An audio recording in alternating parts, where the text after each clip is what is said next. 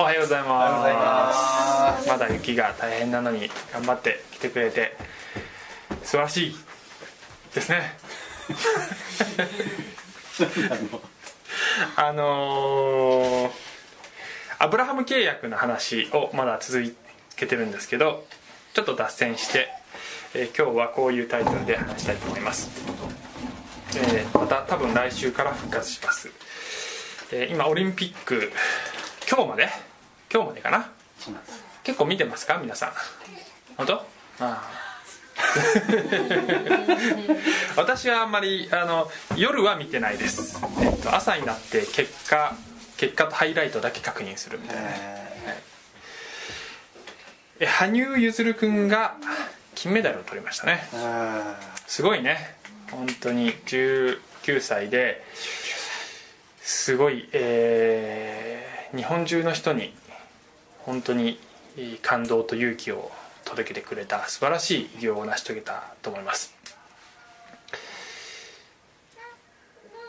浅田真央さんは浅田真央選手は、えー6位でしたね。でちょっと結果としては残念でしたけどもまあ最初のショートプログラムであまりうまくいかなくてで、え2日目のそのフリーフリーではすごくいい演技が自己ベストが出た。で6位だったけれどもとってもなんかさっぱりした顔をしてたような感じがしましたねインタビューを見ると。で4年前のオリンピックでは真央ちゃんは銀メダルだったんですね、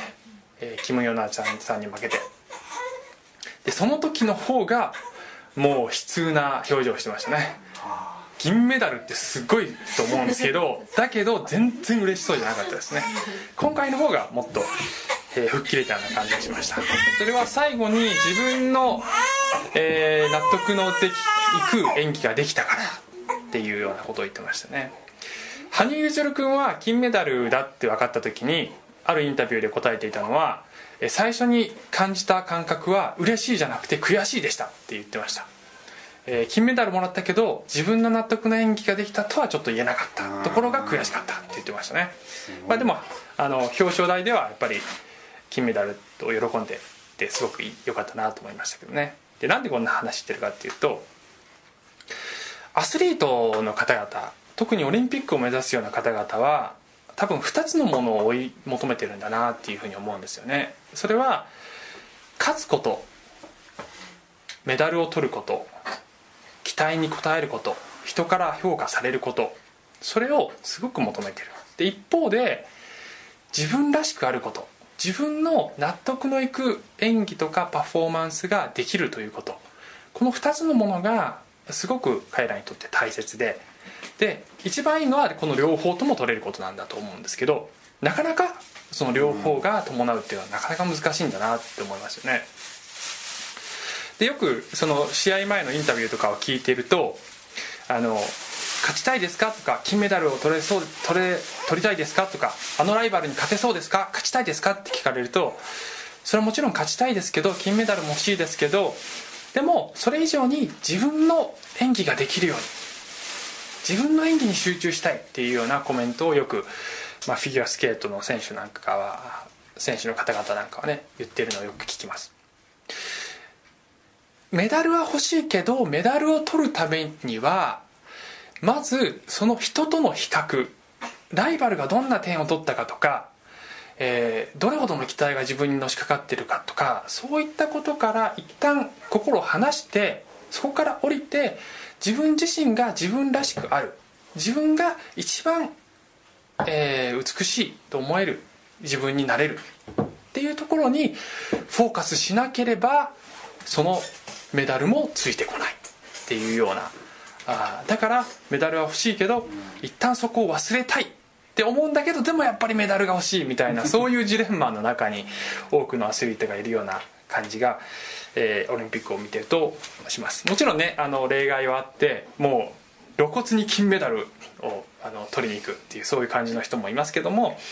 えー多くの人がこの2つのなものの、えー狭間でこうね揺れ動いてるようなそんな感じがします。で、えーちょっとまだ導入の話が続くんですけど今日は何人かのアスリートを紹介しながら話をしていきたいんですけどね、えーこのですね例えば羽生君とかは、まあ、自分の才能とものすごい努力と精神力とで本物の金メダルを取ったわけですけども、えー偽物の金メダルっていうのもあるわけですよね。それは最近すごく問題になっている問題でドーピングの問題。えー先月の「クローズアップ現代」という NHK のドキュメンタリーの番組では、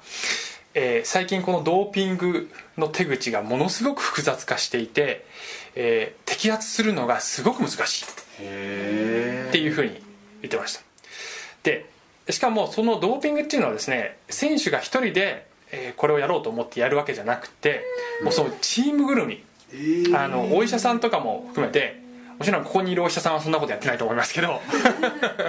お医者さんとかも含めてチームぐるみでどうやったら摘発されないかっていうことをもう綿密に計画をしてやるわけですよね。だから本人が辞めたいと思っても辞められない、うん、で本人が、えーいい結果を出せばチームがものすごい、えー利益を得るというそういう構図があって。恐ろしい。ですごくあの今それが問題だと。スポーツの世界が非常に危険にさらされてるっていうようなことがクローズアップバイ現代でやっていたんですけどその時に出ていたのがあのこのドーピングをやっていた選手ちょっと出して申し訳ないんですけどね。えー元プロ自転車選手のタイラー・ハミルトンさん。ツール・ド・フランスでもすごく、えー活躍してましたし、えー2004年のオリンピックでは金メダルも取ってますねしかし、えー長年にわたってこのチームぐるみのドーピングをやっていた。でそれを2011年ぐらいになってようやく全てをね告白したんですよね。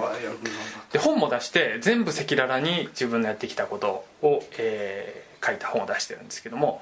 でねようやくそのことを全て告白してやっと自由になれたってねいうふうにそうだろうね。言ってるわけですよね。でそういう、あのー告白できたってことは素晴らしいことだしあのよかったなと思うんですけどしかしアスリート時代に持っていたその栄冠は全て剥奪されてしまった。でその番組の中でこの人が言っていたのは実際に本人が出ていたんですがツール・ド・フランスに出たい。オリンピックにも出てみたい。一度でいいから経験してみたかったのです。そのために自分の誇りを捨てましたっていうふうに言うわけですねつまり自分らしくあるっていうさっきの一つの側面をもう捨てたと。勝つために。もう一つ。ドーピングをする前は純粋に自転車レースが大好きな青年でした。自分で言ってんだよこれ。結果結果が出なくてもそれもまた人生と思っていました。しかしドーピングにどんどんハマっていくと勝つことだけが全てになっていきました。勝つこと。栄光というものに執着する。それをあまりにも追い求めてしまったその果ての姿極端な姿が、こういう姿になってしまうわけで本人も後悔をしているわけです。でここには2つのその、えー対比があって、まあ、羽生君が得たのは本物の金メダル。でも彼が得ていた金メダルはそれは幻の金メダル。それは虚構だったわけです、えーその時は誰も気づかなかったけれどもしかしそれは本物ではなかった。ここに嘘の栄冠と本物の栄冠という対比がある。で、えーこういうですねしかしジレンマ自分らしくありたいという気持ちと、えー一方で評価とか結果とか栄冠が欲しいっていう思い。の間で揺れ動くっていうのはこれはアスリートだけではないオリンピック選手だけではない彼らが特別じゃないですよね。私たちも日々の生活の中で仕事でも学校でもまた友達関係の中でも、えーやっぱり自分の自分のその結果が認められたいし人からの評価が欲しいまた人との比較えの中で生きていて、え人に勝ちたいという思いがある、えーまあ、カウンセリングのね用語でパワーゲームっていう言葉がよくありますけどもあのいつも私たちはパワーゲームをしてるんですよね。非常に親しい友人の間とかでもやっぱり自分と相手を比較したりしている。そういう私たちのこの差がっていうのがあるわけです。しかし一方で自分らしくありたいっていう気持ちもある。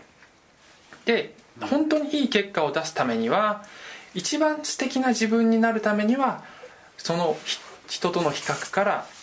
自由になって自分自身の道を歩むことができたらっていうふうに自分みんな思うんだけどなかなかそれができないっていうようなジレンマをみんな持ってるんじゃないでしょうかね、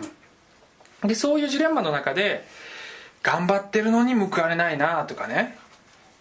あるいは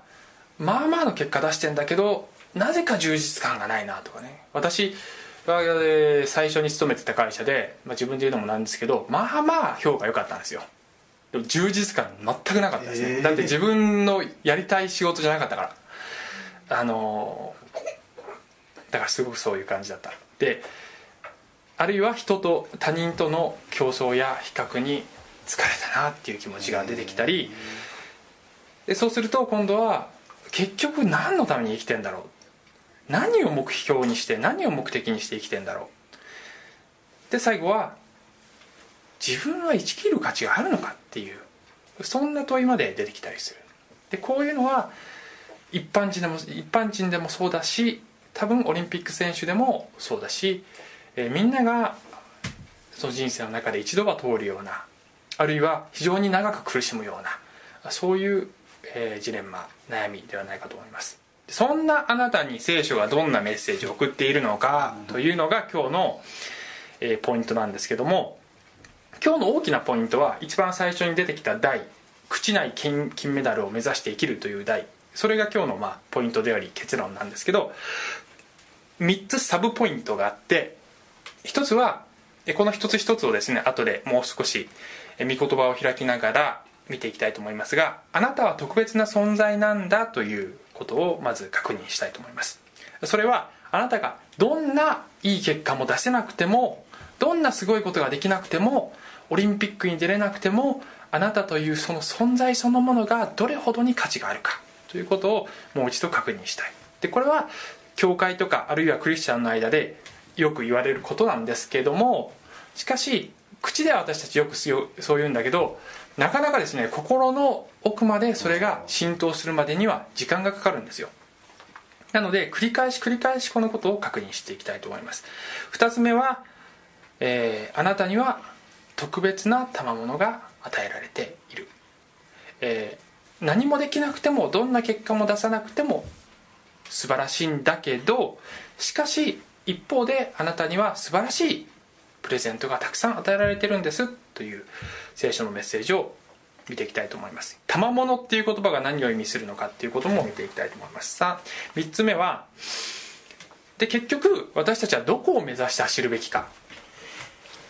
人からではなく神様からいただく栄冠を目指して走ろうじゃないかうん。という結論に最後持っていきたいと思っていますがまず1つ目。え聖書はあなたが特別だと言っている。でそれそういうメッセージを私たちに伝えている聖書箇所はたくさんあるんですけど今日は私の特に好きな、えー御言葉を持ってきました。イエス様の例え話の中にこの有名な話がありますね。あなた方のうちに羊を100匹持っている人がいてそのうちの1匹をなくしたらその人は99匹を野原に残していなくなった1匹を見つけるまで探し歩かないでしょうか。見つけたら大喜びでその羊を担いで帰ってきて友達や近所の人たちを呼び集めいなくなった羊を見つけましたから一緒に喜んでください。と言うでしょう。あなた方に言いますがそれと同じように一人の罪人が悔い改めるなら悔い改める必要のない99人の正しい人に勝る喜びが天にあるのです。イエス様は一人のために旅に出てくださる。一人のために危険を顧みず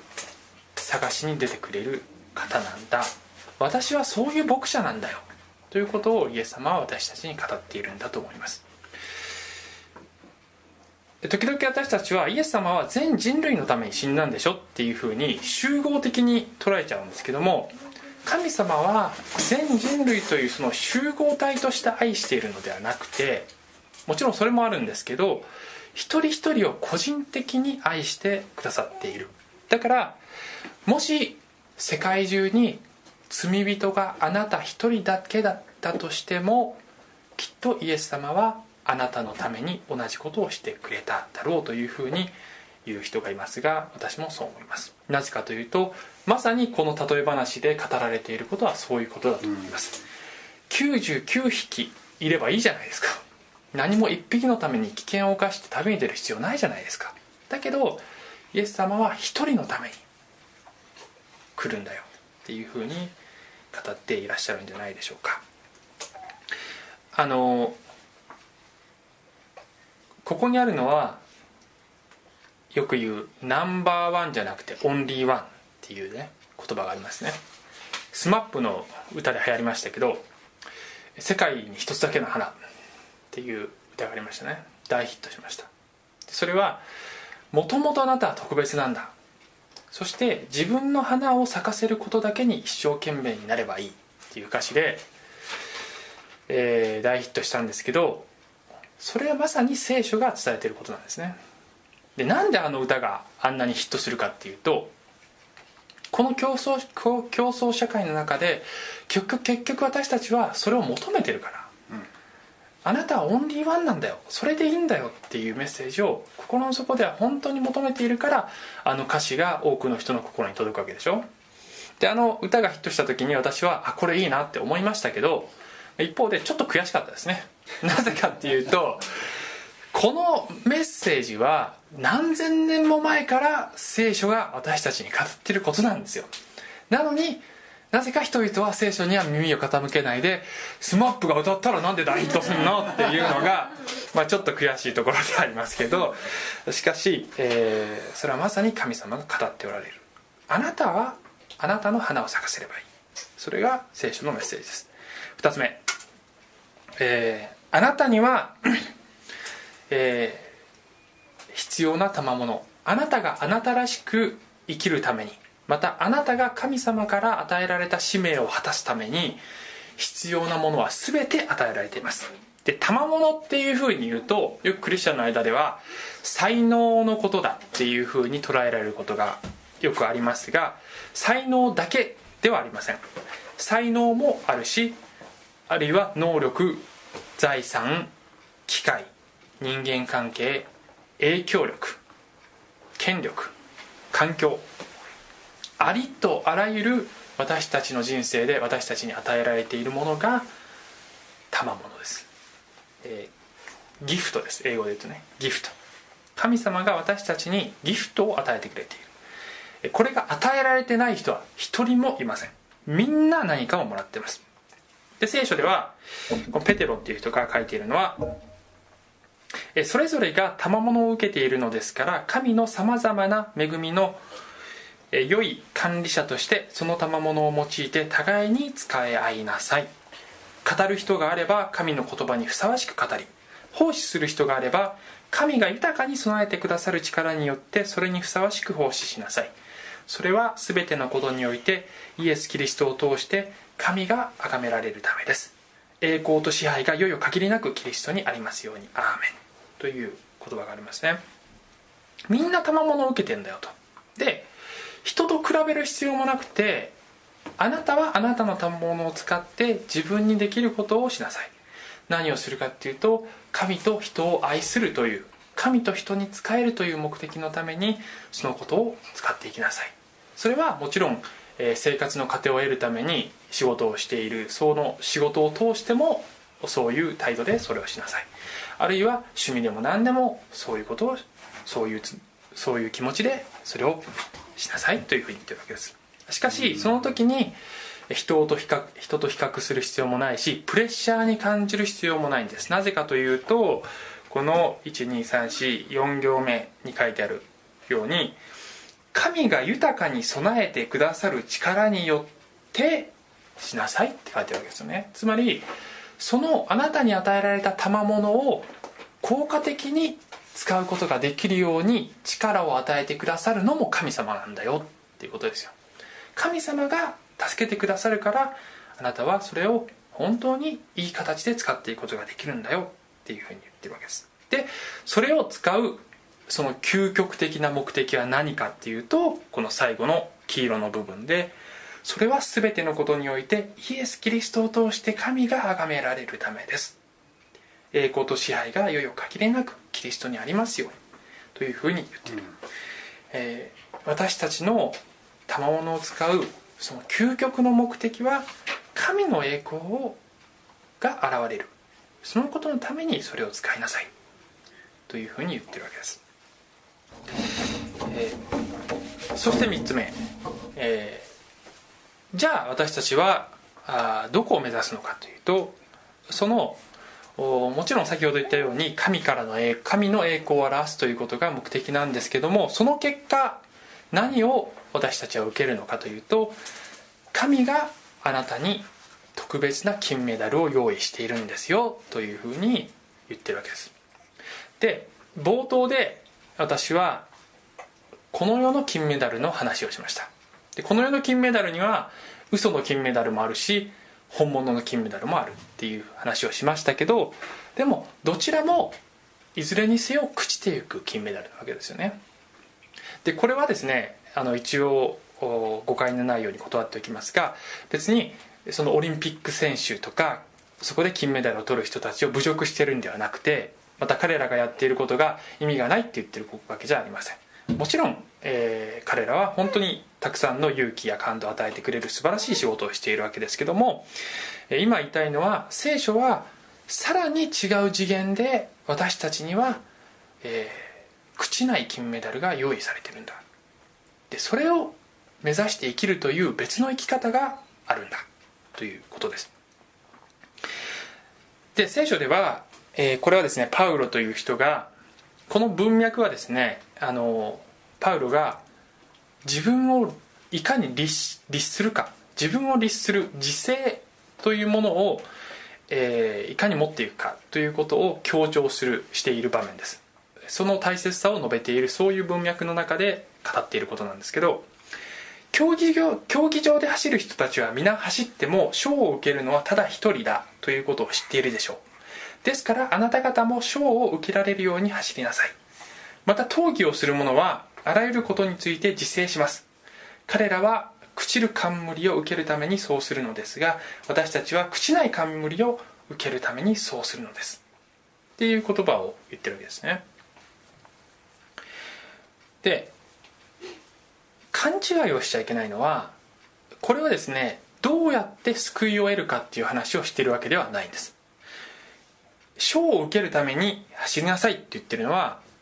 天国に行けるために頑張れっていうふうに言ってるのではないということをまず理解する必要があります。パウロは、えーいつも言ってるように救いは行いによらない。人間の努力や頑張りによらない。つまり天国に行くのはそれは神様からのタダでもらえるプレゼントなんだよって言っているわけです。じゃあここで何を言ってるかというと天国に行けることはもうすでにそれだけで宝くじに当たったような宝くじに当たったどころじゃないぐらいの、えーものすごいことでもうすでにそこでそれだけでもすごいんだけれどもしかしその上に神様は私たちのこの生き方に従ってさらにその上に追加のプレゼント追加の報酬を用意しておられる。ということも聖書は言ってるんですよね。私たちが天に行く時に神様が私たちの生き方に従って私たちに報酬を用意してくださっている、えー何も報酬がなくてももちろん天国に行くけるだけで素晴らしいんですよ。だけど、えー私たちはさらに、えー私たちの努力に神様が報いてくださるというそういうも面も聖書は語っているわけです。でその神様がくださる栄冠というのは朽ちないんだよ。この世のどんな素晴らしい富も金メダルも冠も全て朽ちるんだよ。だけど天で私たちが与えられるその冠はそれは永久に朽ちない。それは永久に残る報酬なんですよ。というふうに言っている。だから、えーこのパウロは私はそれを得るために全力を尽くすんだ。というふうに言ってるわけです。えー賞を受けるのはただ一人だということを知ってるでしょって言ってますけどこれは全人類の中で金メダルをもらえるのが一人だけって言ってるわけじゃなくて、えーオリンピックでも金メダルをもらえるのは一人だけですよね。で出場者全員が金メダルをもらえるんだったらそんなに頑張んなくていいわけですよ。一人だけだからみんなあの本当にね努力して頑張ってやるわけです。で私たちもそんな気持ちで、えー歩みなさいって言ってるわけです。でその金メダルっていうのはあなたのために用意された唯一の金メダルなんです。他の誰でもない。あなたという人があなたらしくそしてあなたがあ精一杯神様の栄光のために生きる時にあなたが天で与えられる金メダル。それがあなたを待っている。だからそれを得られるようにそういうつもりでこの人生を走り抜けなさいというふうに聖書は言ってるわけです。さてえー最後にこのですねある、まあ、こういう話をしているとどうしても紹介したい人がいるんですけど一人のアスリートを紹介しますがこの人は誰だか知ってますか朝朝田真央プロ五輪おさすが。年齢が。年齢が。やっぱり年季が違う。えーその時は札幌五輪1972年。わーお。の時はこんな感じで。はじけてるね。弾けてましたね。ジャネット・リンさん。フィギュアスケートの選手でした、えー金メダル確実って言われてたんですね、うん。当時ではもう最高レベルの演技ができるという評価を得ていた実力者です。で彼女が得たのは銅メダルですね。銅メダル。で銅メダルだったのに当時のそのフィギュアスケートの競技で金メダルを得たのは誰かということは誰も覚えてないんですけどなぜか日本中の多くの人がまああの方ぐらいの年齢の方になると今でもこの人のことを覚えてるんです。へなぜかというと彼女はですね、えー競技の中で尻餅をついちゃったわけですね。しかもすごく簡単なその技の時にボンミスで尻餅をついちゃったんです。しかしその時に彼女がすごく晴れやかな笑顔で立ち上がって競技を続けそして最後までやったんですね。でその笑顔が日本中の人を魅了してものすごい大人気になっちゃったんですね。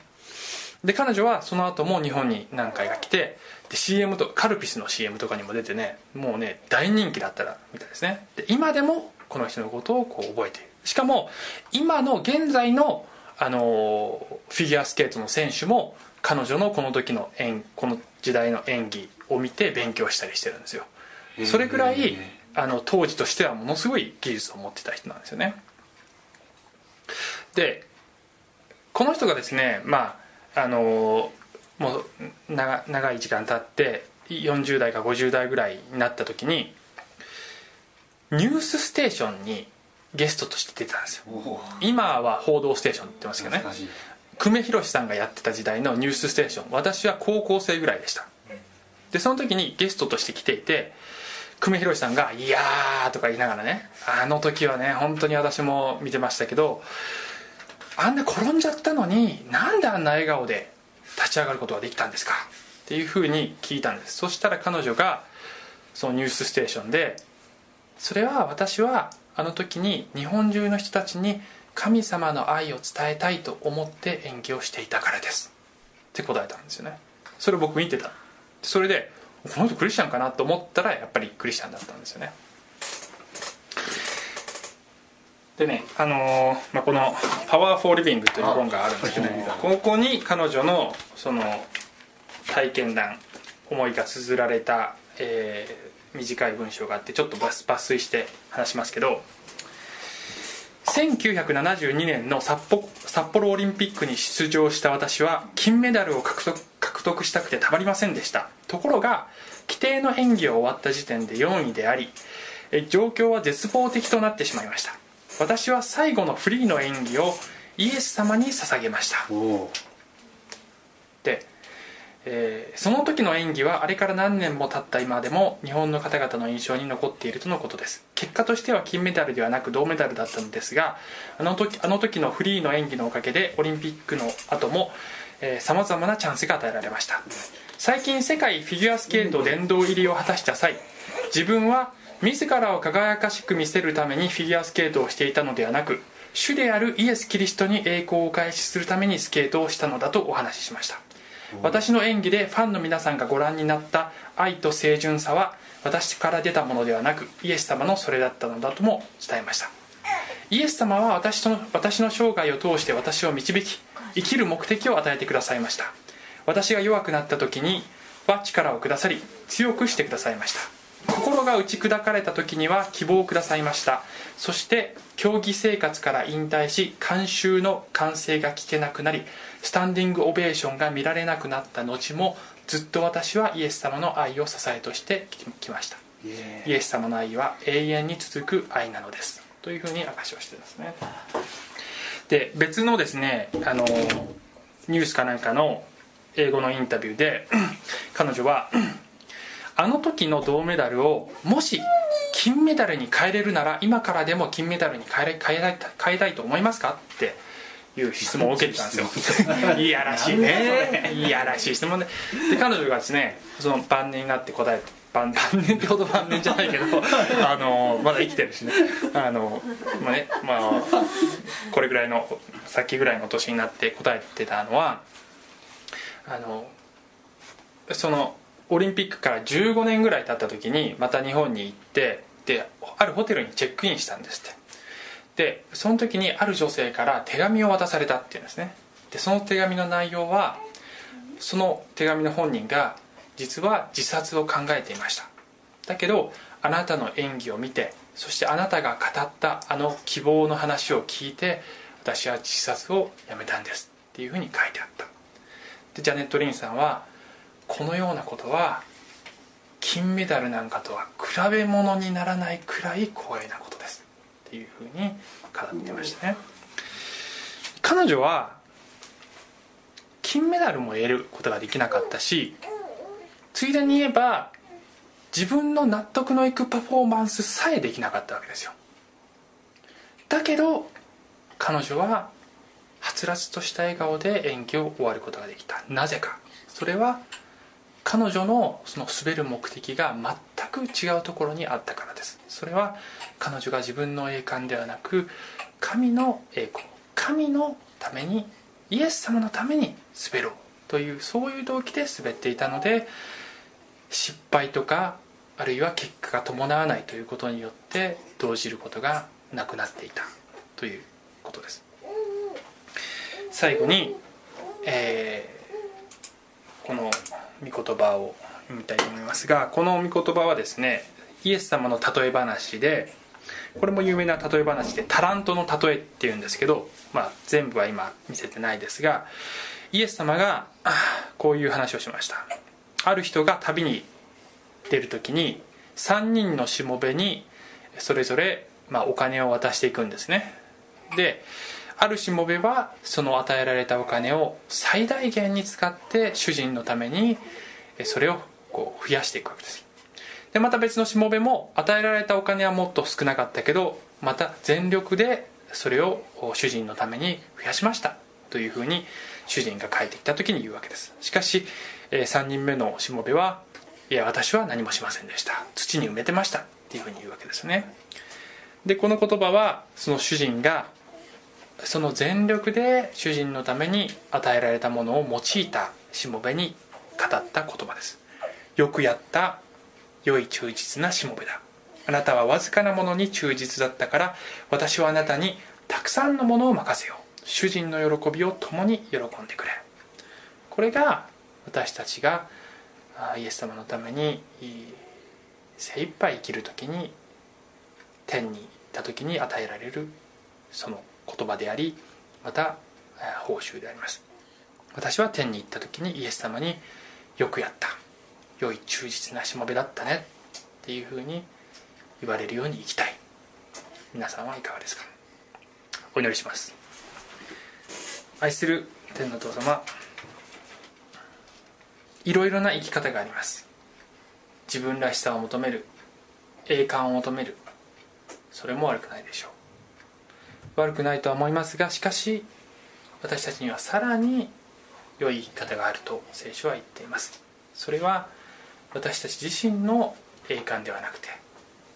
神様の栄光が現れるように自分に与えられたものを通して神様の皆が褒めると与えられるようにというそういう動機そういう目標を持って生きる。その時にもはや人からの評価とか人との比較とかそういったものに縛られず自分らしく生きることができそして失敗したとしてもそれでも神様が共にいてくださるということによっていつも喜びと慰めを受けることができる。そういう人生を私たち一人一人が歩むことができますように。イエス・キリストの皆によって祈ります。アーメン。